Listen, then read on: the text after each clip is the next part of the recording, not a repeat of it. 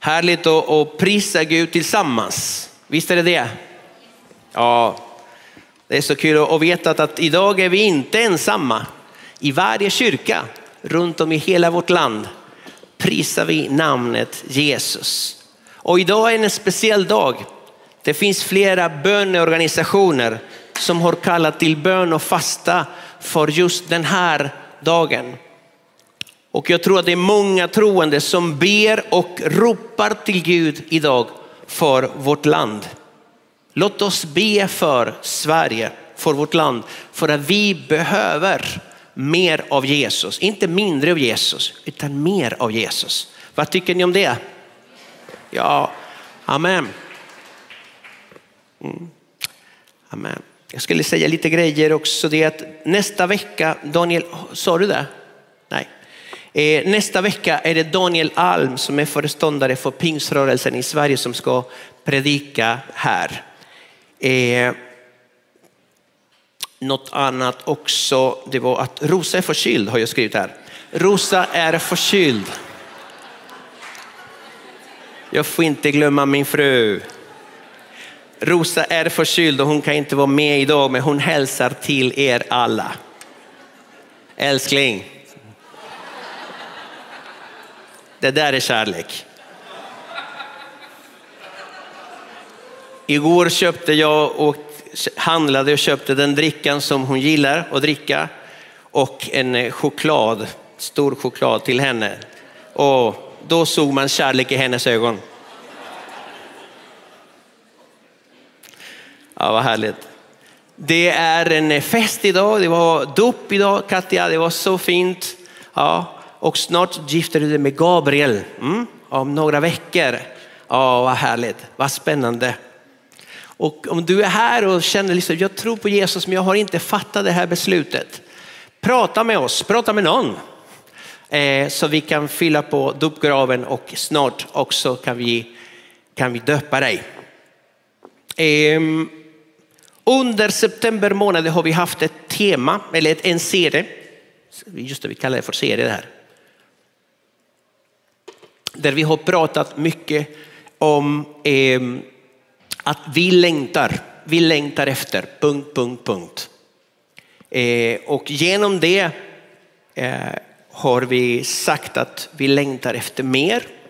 Eh, Alfred predikade i början av september. Vi längtar efter mer av Gud, mer av hans ande, mer av hans ord, mer av hans rike. Det är som en längtan som växer.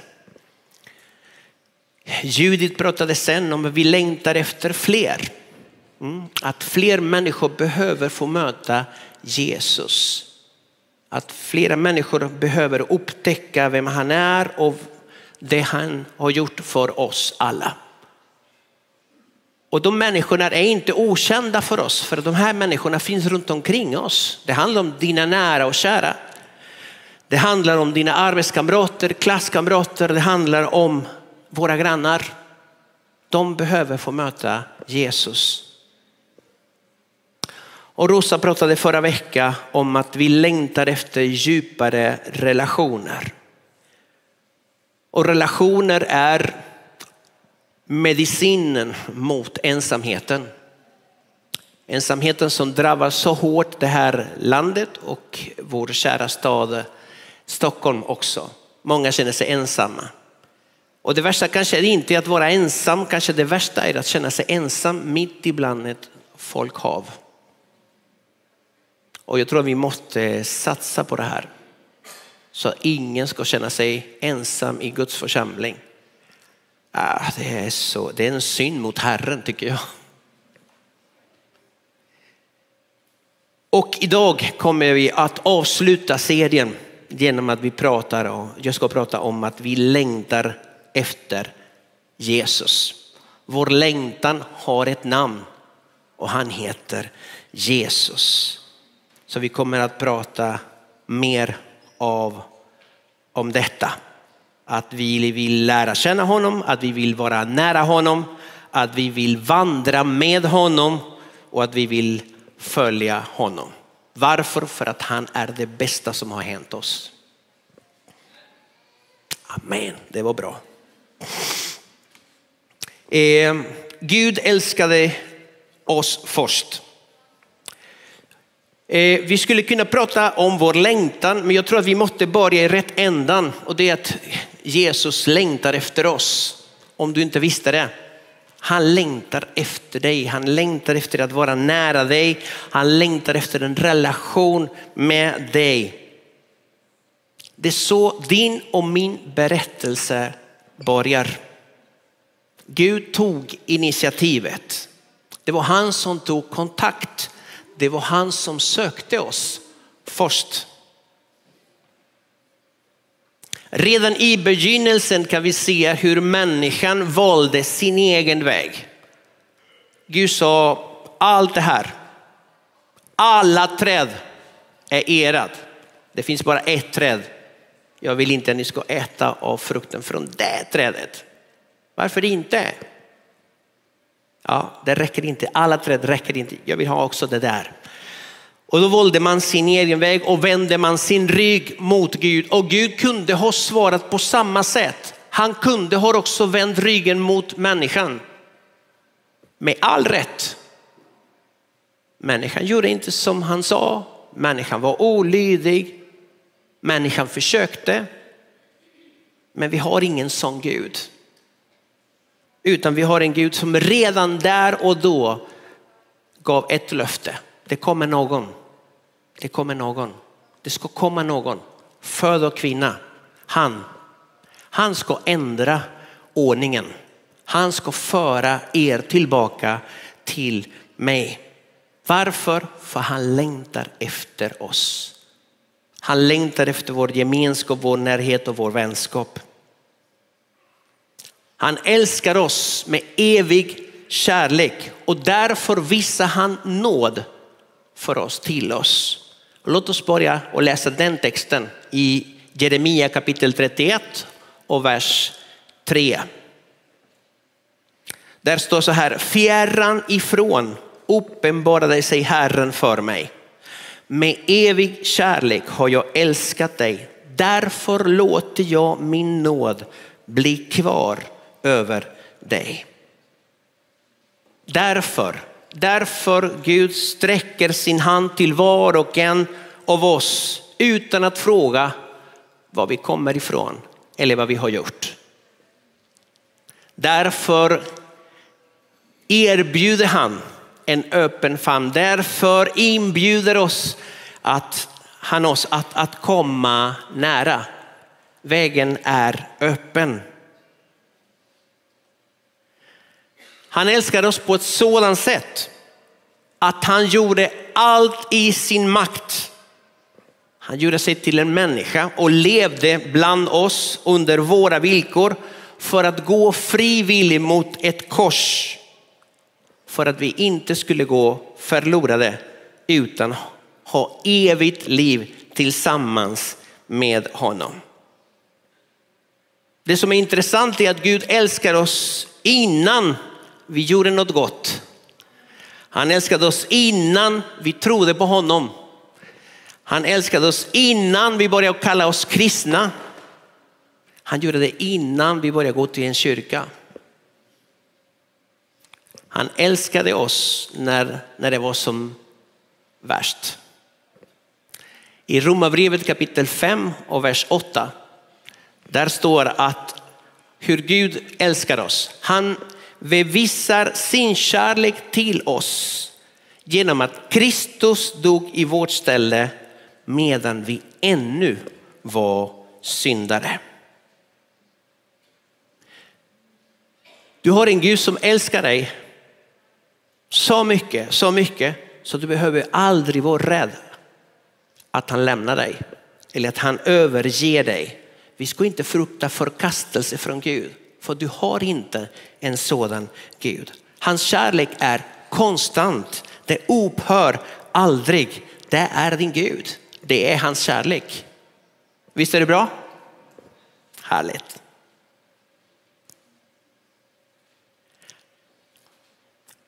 Mitt och ditt, ditt och mitt värde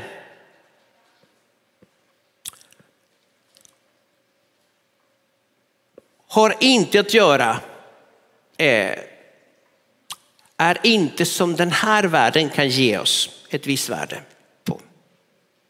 Eh, I den här världen till exempel, eh, det kan ha att göra med hur mycket man kan. Mm. Kan du mycket, då är du värd mycket mer. Eh, din kapacitet, din prestationsförmåga. Eh, det kan ha att göra med hur mycket pengar man har. Då har man också ett värde hur mycket pengar, hur mycket makt man har, hur mycket berömmelse man har. Den här världen ger dig också eh, ett värde om, eh, på hur man ser ut. Ser du bra ut eller ser du inte bra ut? Är du inne eller ute? Där har man ett värde. Hur mycket har man lyckats? Hur mycket framgång man har eller hur mycket du har misslyckats. Allt det där ger ett värde. Allt det där funkar inte med Gud. För han ger ett värde till varje människa oberoende hur livet har behandlat dig. Så mitt värde inför Gud har inget att göra med mina prestationer, med min kapacitet, vad jag äger och har eller hur jag ser ut. Mitt värde sitter inte heller i att jag är en kristen eller att jag är en frälst. Mitt värde sitter att jag är skapad av Gud. Där sitter. Jag är skapad av Gud, jag är skapad till hans avbild. Det finns en glimt av himlen i varje människa oberoende var den människan kommer ifrån. Oberoende vad den människan heter, oberoende vad den människan har gjort. Det finns ett inneboende värde i varje liten människa. När Jesus dör på korset, han dör för alla människor. Kan du säga efter mig? Alla människor. Alla, män, alla människor. Alla människor. Han dör för alla människor och han tar med sig skulden som hela mänskligheten har. Han tar det till korset för att vinna en evig seger på det korset. Det är din Gud. Det är din frälsare. Han dör inte för värdelösa människor. Han dör för värdefulla människor. Det är vår Gud. Tänk att han älskade oss innan, långt innan vi trodde, långt innan vi gjorde något gott, långt innan vi förtjänade någonting, långt innan vi föddes. Han tänkte redan på oss. Och när jag börjar att förstå det här, hur mycket han älskar mig, då börjar jag också förändra, det börjar förändra min bild av vem han är. Min Guds bild förändras. Han är inte en Gud som är efter mig. Han är inte en arg Gud som bara väntar på att jag ska göra fel. Utan en Gud som älskar, en Gud som väntar, en Gud som aldrig ger upp. Om han älskar dig, gissa hur mycket han älskar din granne. För han älskar oss alla på samma sätt. När jag förstår hur mycket han älskar mig, det också börjar förändra hur jag ser på mig själv. Var inte så hård mot dig själv. Min självbild förändras när jag kommer i kontakt med Jesus. För att jag kan inte vandra tillsammans med min skapare och inte bli opåverkad. Jag kommer att bli påverkad av att vandra med honom. Jag kommer att bli påverkad av att följa efter honom. Jag kommer att bli påverkad av att höra hans röst. Jag kommer att bli påverkad när hans ande bor i mig. Jag kommer att bli påverkad. Och det är vad din Gud vill göra med dig. Det är därför han säger alltid kom. Det är det första han säger. Kom och följ mig. När min Guds bild förändras och när min självbild förändras, det där kommer att göra någonting på hur jag bara ser på andra människor. Min människosyn kommer att förändras och då kommer jag att komma till det här slutsatsen. Andra människor behöver upptäcka honom. Hans kärlek. Att han är ingen religiös Gud som har någon blixt i handen och bara väntar. Men vänta förresten, det där är Tor.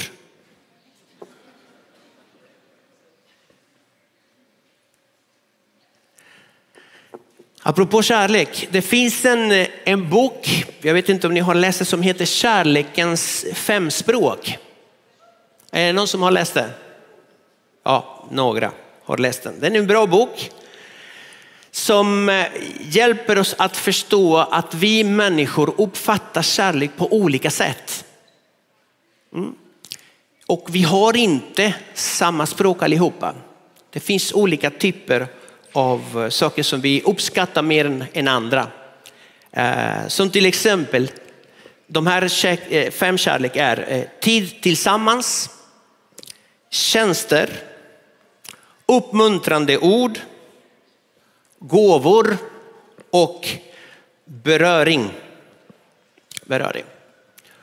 Och när man har en relation med en person och när man älskar den, den personen och så där, det jag måste lära mig är att förstå, inte mitt språk, hur jag vill bli älskad, utan hur någon annan uppfattar kärlek. Så jag lär mig någon annans språk.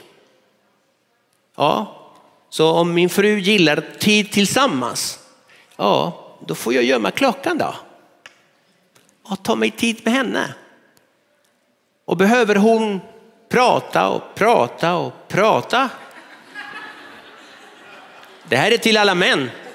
Då lyssnar man, då lyssnar man och då lyssnar man. Varför då? För så uppfattar hon kärlek och då så visar jag också att jag älskar henne. Det är så det är. Det, är så det, är. det handlar inte om vad jag får av det här. Utan vad får hon som jag säger att jag älskar av det här? Det handlar om att anpassa, att anpassa sig. Gud förstår det här. Och han älskar oss på det sättet som vi kan uppfatta honom. Behöver du få höra uppmuntrande ord, då kommer han att tala till dig. Uppmuntrande ord. Behöver du liksom mer beröring, då kommer du att få uppleva hans närvaro, att han är nära dig. Ah. Behöver du eh, vad mer står? tid tillsammans. Då kommer de här bönestunderna med Gud att bli guld. Det kommer bli så bra. Gud kommer till dig på det sättet som du vill uppfatta. Alltså som, som du uppfattar kärlek. Det, det gör han. Han vill komma till dig på det sättet.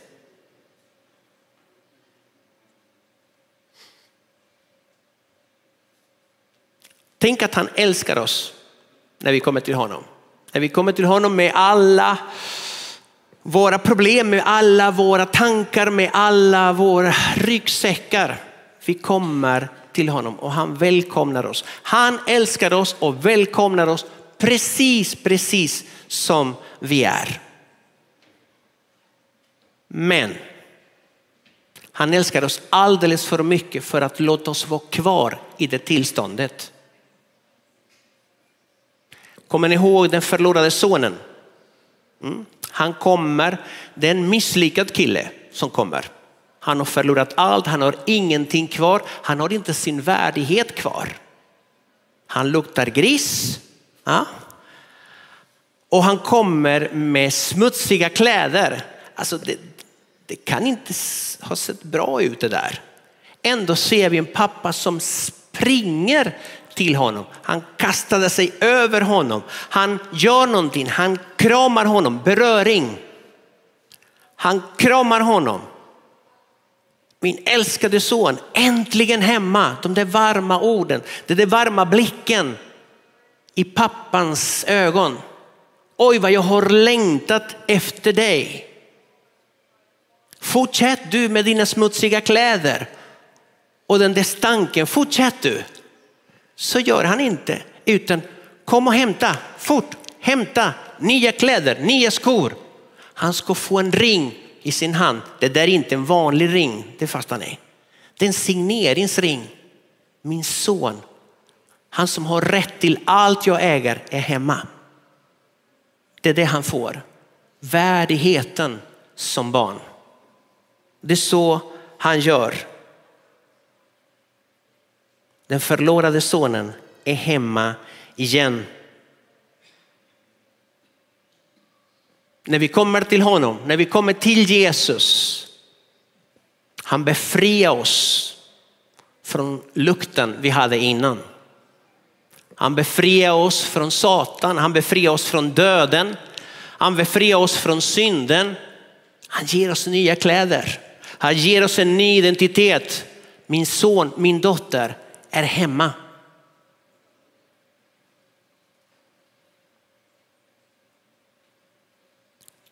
Nu är vi, vi har blivit ett tempel åt den högste.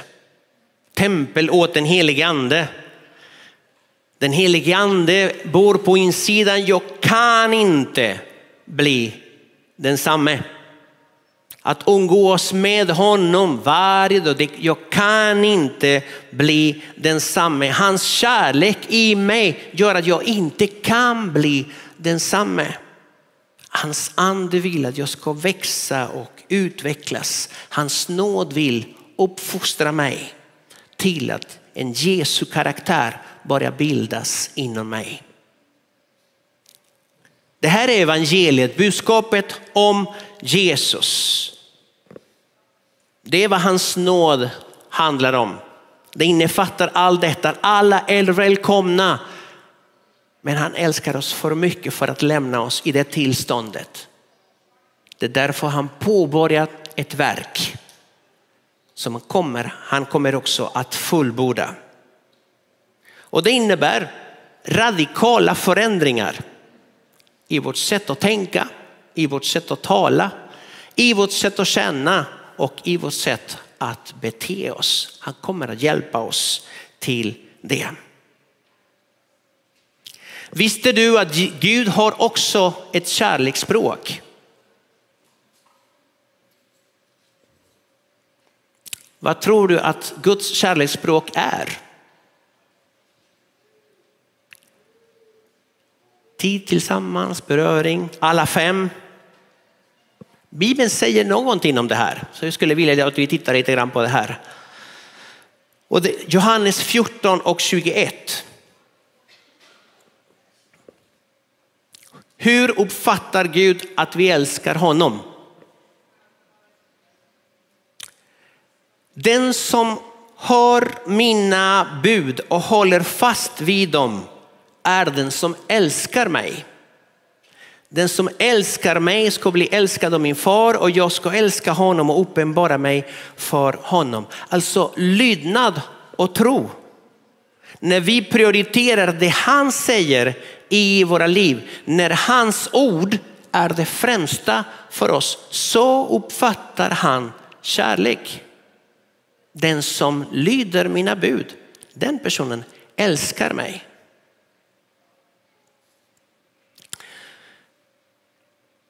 Det andra är Johannes 15 och 14. Den här kärleksrelationen eller vänskapsrelation som Gud har kallat oss till har att göra med hur vi förhåller oss till hans ord. Och där står så här, ni är mina vänner och många gånger säger vi amen och halleluja och vi sätter en punkt någonstans. Men det finns mer. Ni är mina vänner om, det finns ett om, om ni gör vad jag befaller er.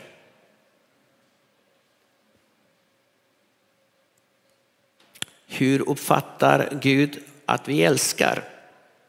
Matteus 6 och 33.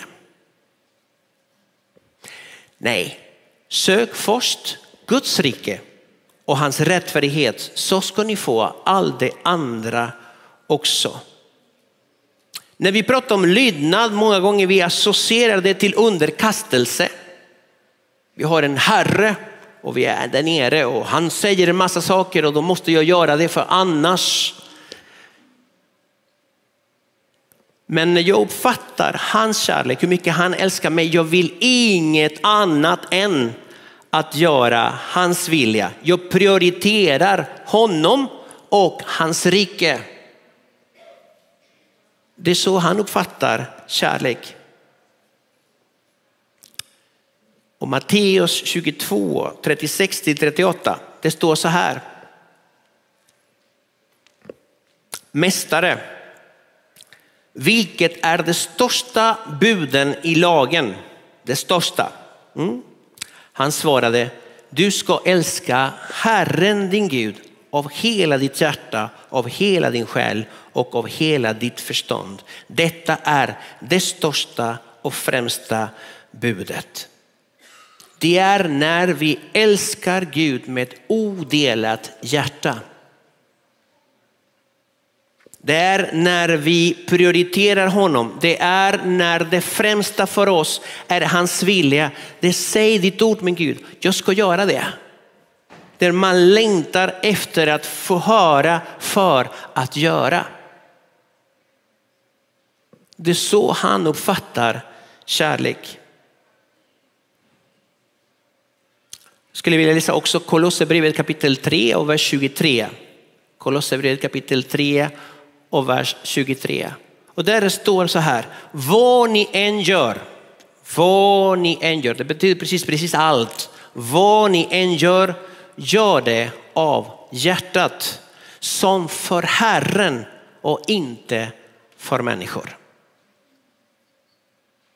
När vi har att göra med andra människor, på jobbet, i kyrkan, hemma eller vad det än är, vad du än gör, gör det för Herren och inte för människor. Det är vår tjänst till honom. Det är vårt sätt att säga Gud, vi älskar dig. Hur vi behandlar andra människor.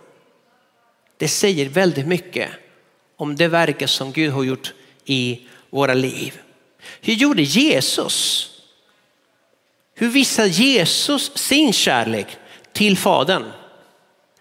Filipperbrevet kapitel 2 vers 6 till 8. Det står så här. Han var, alltså Jesus, han var till i Guds gestalt men räknade inte jämlikheten med Gud som segerbyte utan utgav sig själv och tog en tjänares gestalt och blev människan lik. När han till det yttre hade blivit som en människa ödmjukade han sig, och nu kommer det, och blev lydig ända till döden. Döden på korset. Att Jesus dör på ett kors, det är det största uppvisning av kärlek till sin far. Han visade genom att vara lydig. Han älskar dig och mig, han älskar sin far. Och det visar han genom att gå till ett kors.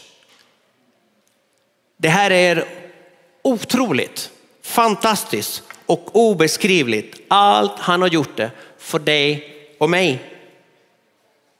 Vi kan räkna med honom alla dagar i veckan som man säger och i alla säsonger. Men kan han räkna med oss alla dagar i veckan och i alla säsonger? Det finns en, en, en, ett samtal, en ganska förtroligt samtal mellan Jesus och Petrus. Det var inte hans bästa dag. Han hade bara några, några dagar tidigare förnekat honom. Så ni kan gissa hur han kände sig. Han var inte så här, yeah, utan han var... Pff. Men Jesus säger till honom, ska vi inte ta en promenad? Kom vi går. Och en promenad i stranden tillsammans med Jesus, det kan göra mycket. Och han ställer en fråga som på något sätt, ah, det gör lite ont i Petrus hjärta och det är, älskar du mig? Älskar du mig? Det är som att Jesus är inte intresserad av Petrus misslyckanden. Han är inte intresserad om han, vad han gjorde eller inte gjorde. Han, han är intresserad av en enda sak. Petrus, hur står det till mellan, mellan dig och mig? Hur är det mellan oss? Är det okej? Okay? Och gång på gång han svarar, Herre, du vet allt. För jag tror att den frågan var inte bara till Petrus utan den frågan är också även till oss när vi misslyckas, när vi inte prioriterar, när vi gör något annat, när vår väg går lite vid sidan om eller vad det än är. Jesus kommer inte, hörru du, vad har du gjort? Utan han kommer fråga, älskar du mig?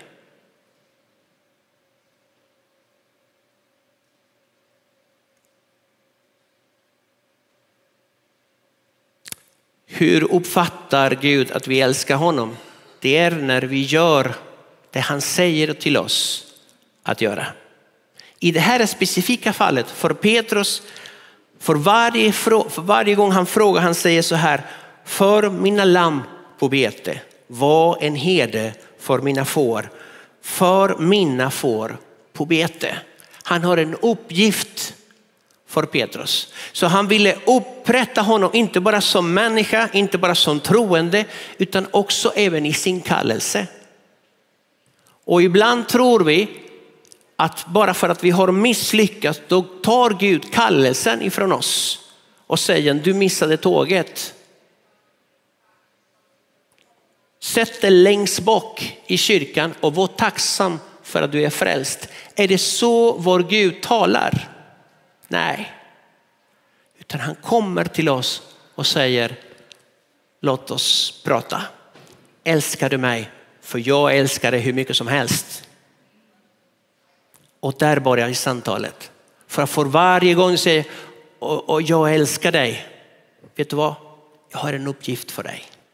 Jag har ett uppdrag för dig. Och den kallelsen som jag har kallat dig för länge, länge sedan. Det har jag inte tagit tillbaka den finns kvar. Kom tillbaka. Kom tillbaka, jag kallar dig på nytt.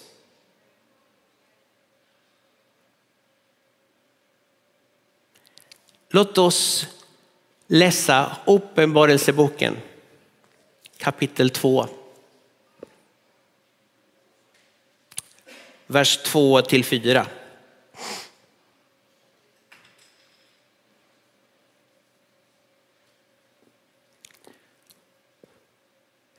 Där står så här, jag känner dina gärningar, ditt arbete och din uthållighet. Jag vet att du inte kan tåla onda människor. Du har prövat de som kallar sig apostlar men som inte är det. Och du har funnit att de är lögnare. Ja, du är uthållig och du har uthärdat mycket, mycket för mitt, mitt namns skull och har inte tröttnat. Men jag har en sak som jag vill prata med dig. Jag har en sak emot dig och det är att du har övergett din första kärlek. Gud är inte intresserad först och främst om vad du kan ge honom. Gud är inte intresserad av dina pengar, Gud är inte intresserad av din tid, Gud är inte intresserad av din kapacitet. Gud är intresserad av en enda sak och det är en relation.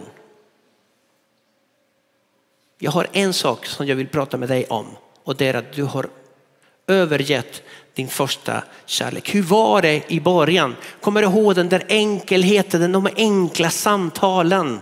Du och jag när vi promenerade vid stranden eller i skogen eller någon annanstans. Den där enkelheten.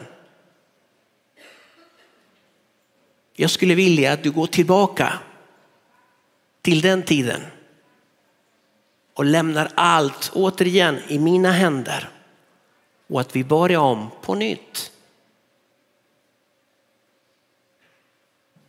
Jag har märkt en sak att varje gång Gud vill någonting med någon, han kommer och säger kom och följ mig. Kom, kom till mig. Och varje gång han har en uppdrag, ett uppdrag för någon, han säger alltid samma sak. Gå. Kom gå. Och när han säger gå, han säger inte gå och hoppas att det går bra för dig. Utan han säger alltid, jag går först och du följer mig. Gå med mig, vandra med mig. För att jag har planer, jag har människor, jag har situationer som jag vill välsigna, som jag vill förändra. Och den personen som jag har utvald för detta, det är just du. Därför är det viktigt att det här, relationen oss emellan.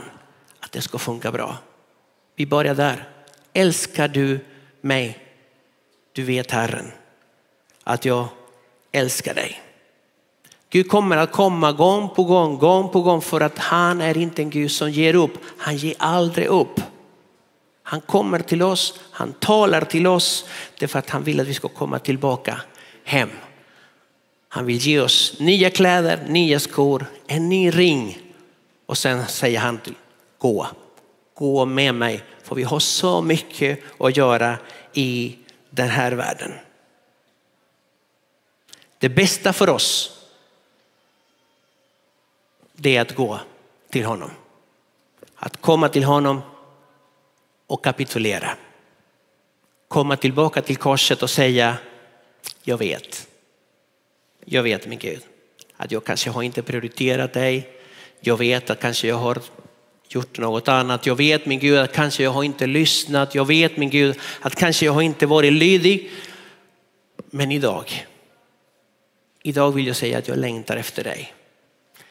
Idag vill jag säga att jag längtar efter att du gör något nytt i mitt liv och det börjar med att jag kommer till dig. Jag börjar knä inför dig. Vi längtar efter mycket. Vi längtar efter mer, vi längtar efter fler, vi längtar efter relationer. Vi längtar efter mer av anden, vi längtar efter så mycket. Vi längtar efter Jesus. Men jag tror att det börjar alltid med att vi böjer oss för honom. Att vi erkänner, ja, jag vet att du älskar mig oerhört mycket. Och jag vill inget annat min Gud än att börja om tillsammans med dig. Jag tror jag har ett speciellt budskap till dig som eh,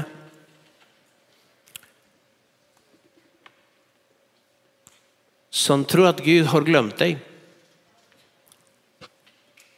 Och som tror att din kallelse, det som du hörde för länge sedan, inte gäller längre. Och jag kan säga till dig att det där är en jättestor lögn. För att Gud har inte tagit tillbaka någonting från dig. Utan han väntar fortfarande. Han väntar fortfarande, men det börjar alltid med en relation. För att sen utföra ett uppdrag. Kan vi böja våra, våra huvuden?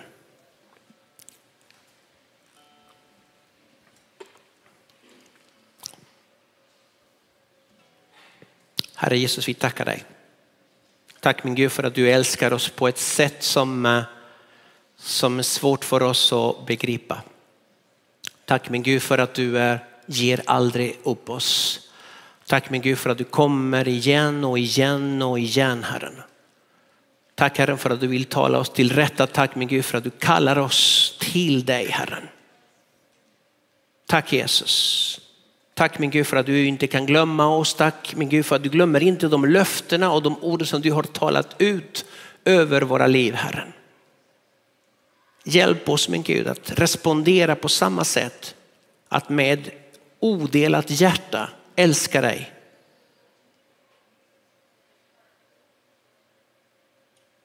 Herre Jesus, jag ber att, att att du ger oss den, den kraft vi behöver och den frimodighet vi behöver för att kapitulera helt och hållet inför dig och ta emot din kärlek och din nåd.